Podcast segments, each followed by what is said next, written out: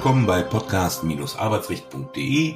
Mein Name ist Jürgen Sauerborn. Ich bin Rechtsanwalt, Fachanwalt für Arbeitsrecht und Fachanwalt für Medizinrecht in Wesseling bei Köln.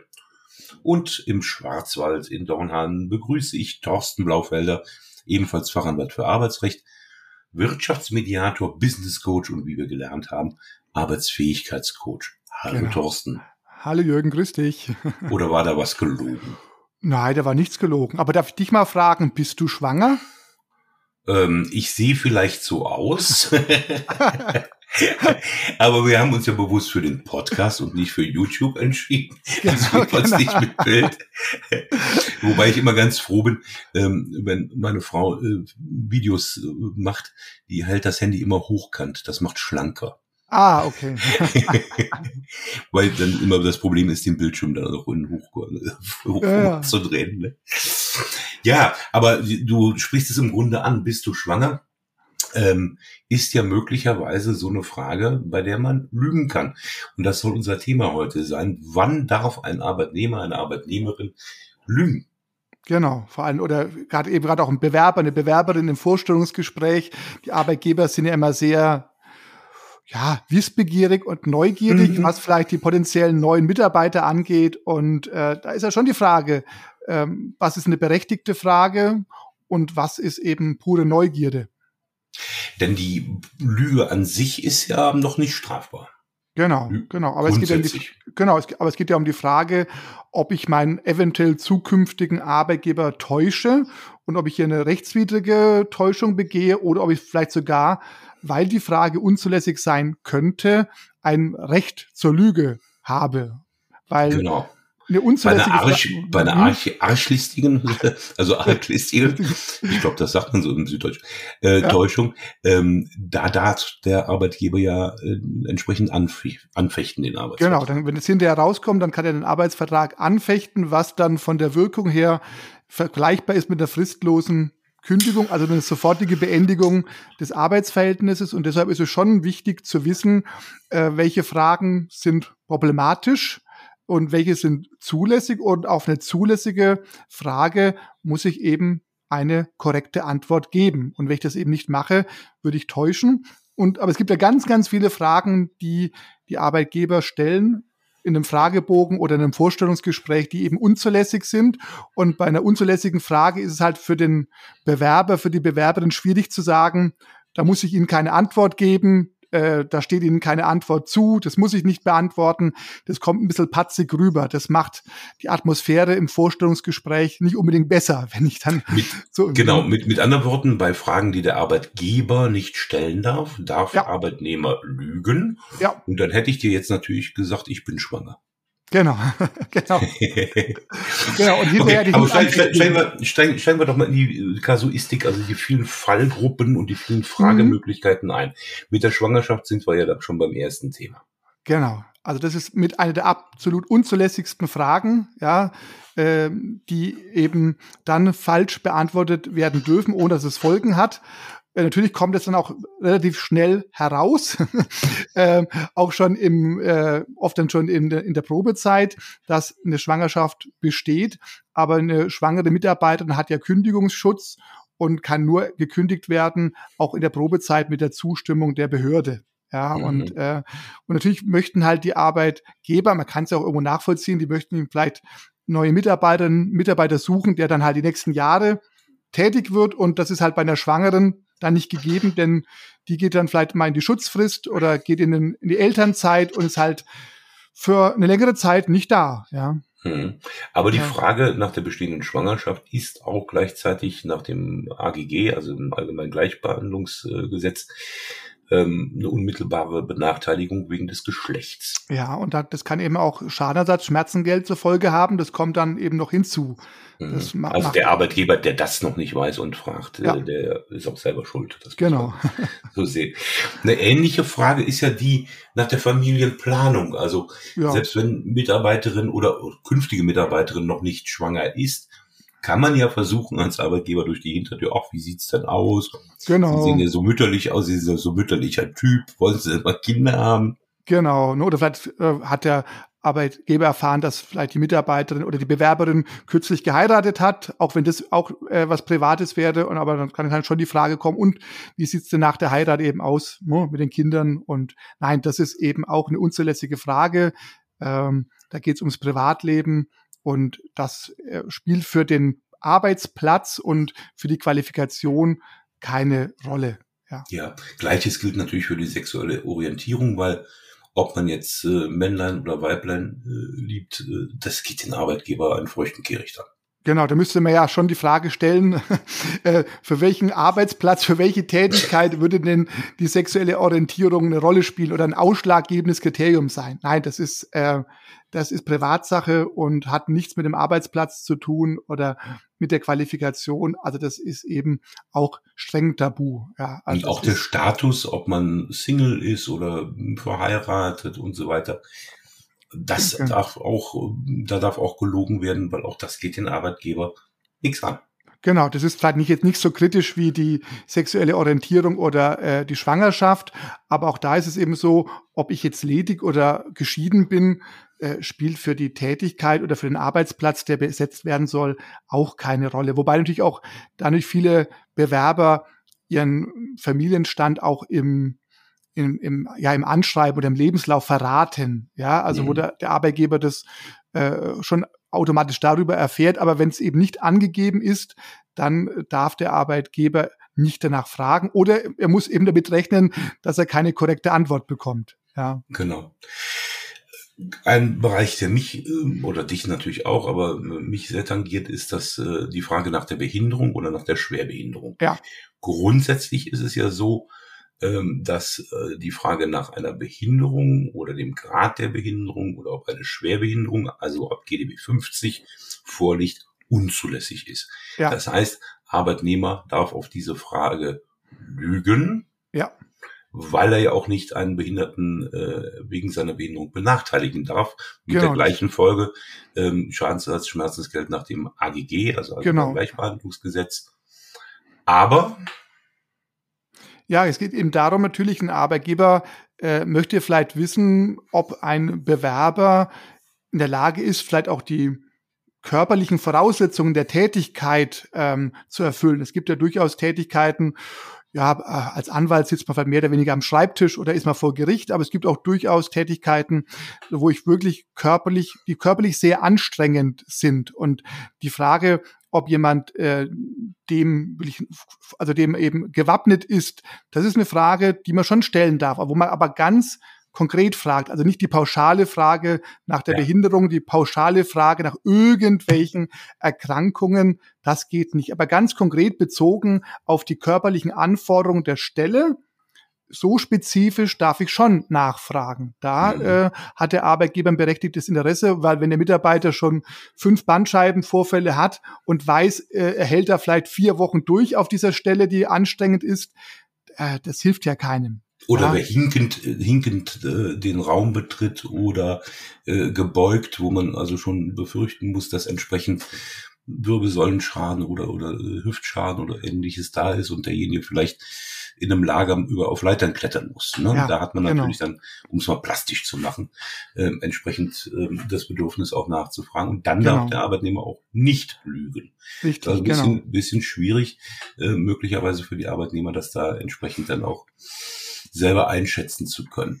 Genau. Bei öffentlichem Dienst ist das noch ein klein bisschen anders, weil ja da eine erhöhte Fürsorgepflicht ist, ja. ähm, äh, ob dann entsprechender Arbeitsplatz auch mit Schwerbehinderten besetzt werden kann und muss.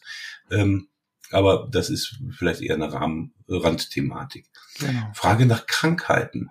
Ja. Auch das ist ja für den Arbeitgeber grundsätzlich verboten, ja. aber dann äh, zum Beispiel relevant, wenn wir einen Fall haben, eine Metallallergie bei einer Zahnlaborantin oder sowas. Ja, oder die Mehlstauballergie beim Bäcker, also auch wo wieder ein Zusammenhang besteht zwischen der konkreten Erkrankung und den Anforderungen an den Arbeitsplatz. Ja, ja. Ähm, und ob ein Mitarbeiter vielleicht Diabetes hat äh, oder nicht und dieses Diabetes, diese, diese Diabeteserkrankung eventuell für den konkreten Arbeitsplatz überhaupt keine Rolle spielt, weil der Mitarbeiter gut eingestellt ist, das ist dann halt äh, uninteressant. Also das spielt dann für den Fall keine Rolle und diese Diabeteserkrankung hat dann der Mitarbeiter auch nicht zu offenbaren.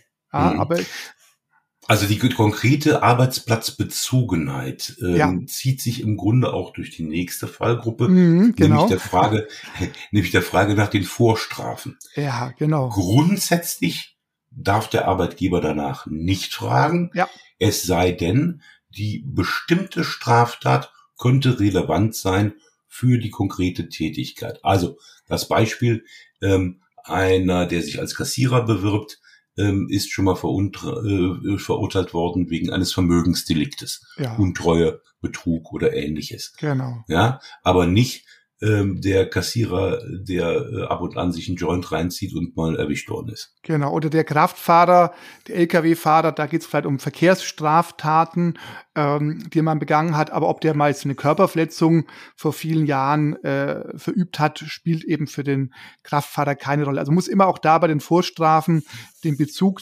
der Straftat zu der jeweiligen Tätigkeit sehen. Aber so die mhm. pauschale Frage und schon mal was angestellt, schon mal äh, verurteilt worden und wenn ja, wegen was denn? Das ist also, das kann man sich eigentlich auch allgemein merken. Also umso pauschaler eine Frage formuliert wird, umso eher ist sie wohl auch unwirksam. Ja. Mhm, genau. Ähm, Führungszeugnis, polizeiliches Führungszeugnis, mhm.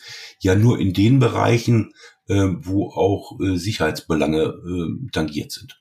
Ja, wobei auch da die Gefahr natürlich besteht, manche Arbeitgeber sagen, ach, legen Sie doch mal ein Führungszeugnis vor. Sie müssen es natürlich nicht tun äh, und äh, ist keine Verpflichtung, aber wäre schon schön, wenn Sie es machen würden. Und dann gibt es halt auch viele, die sagen, ach so, wenn ich es gar nicht machen muss, dann mache ich es auch nicht.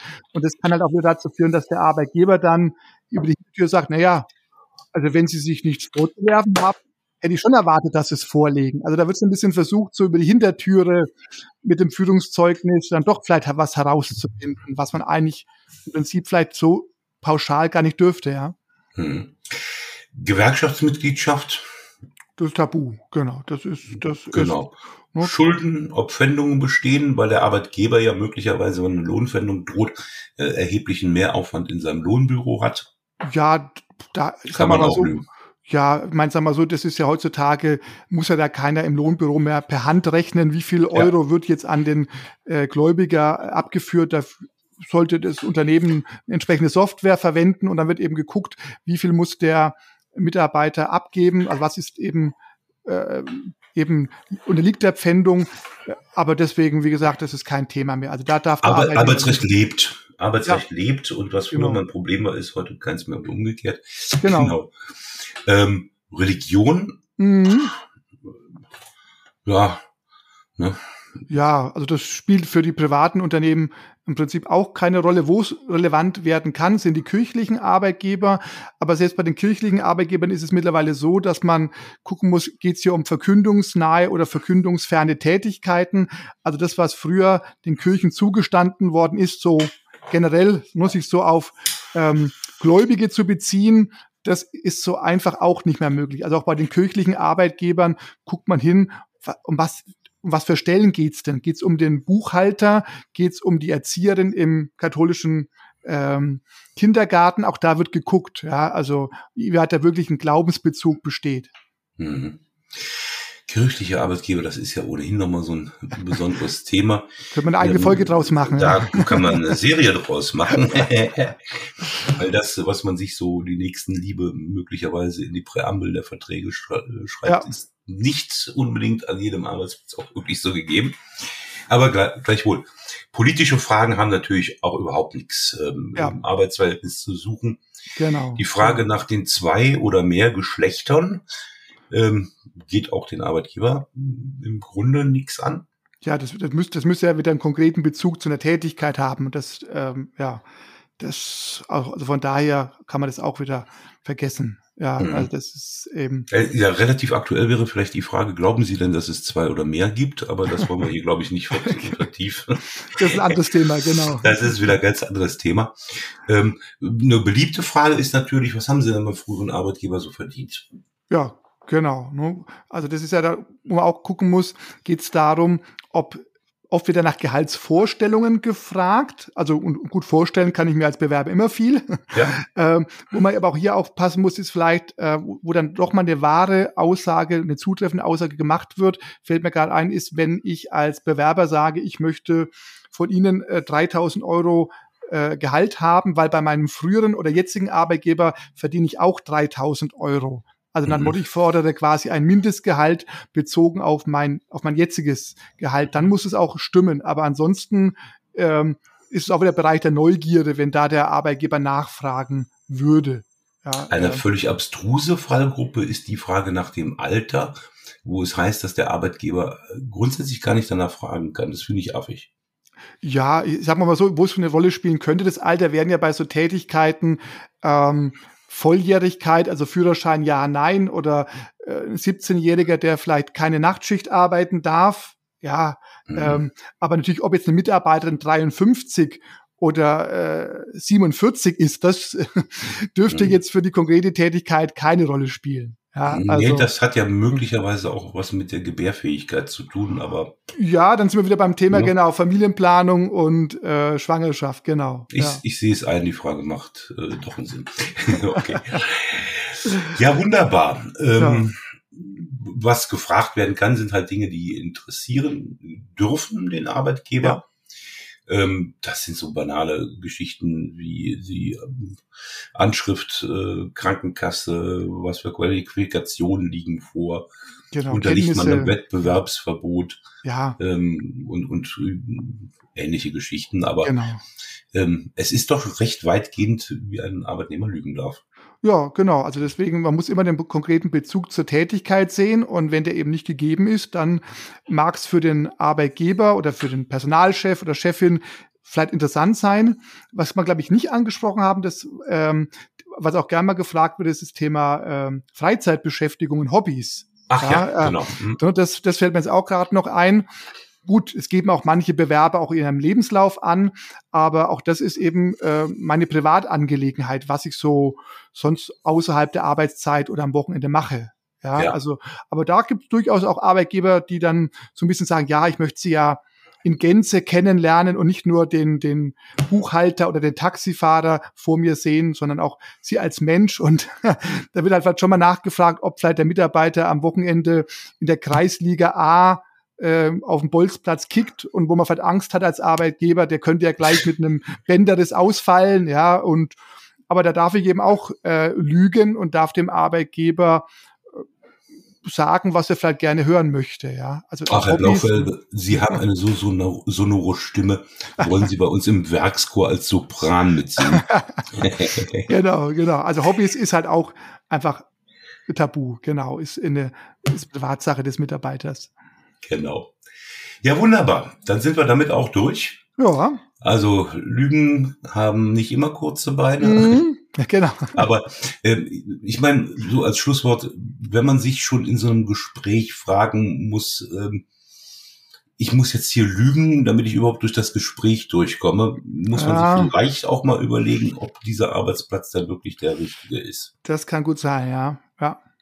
In diesem Sinne. Ja, mach's gut, Jürgen. Ja, bis bald. Tschüss. Ja, tschüss.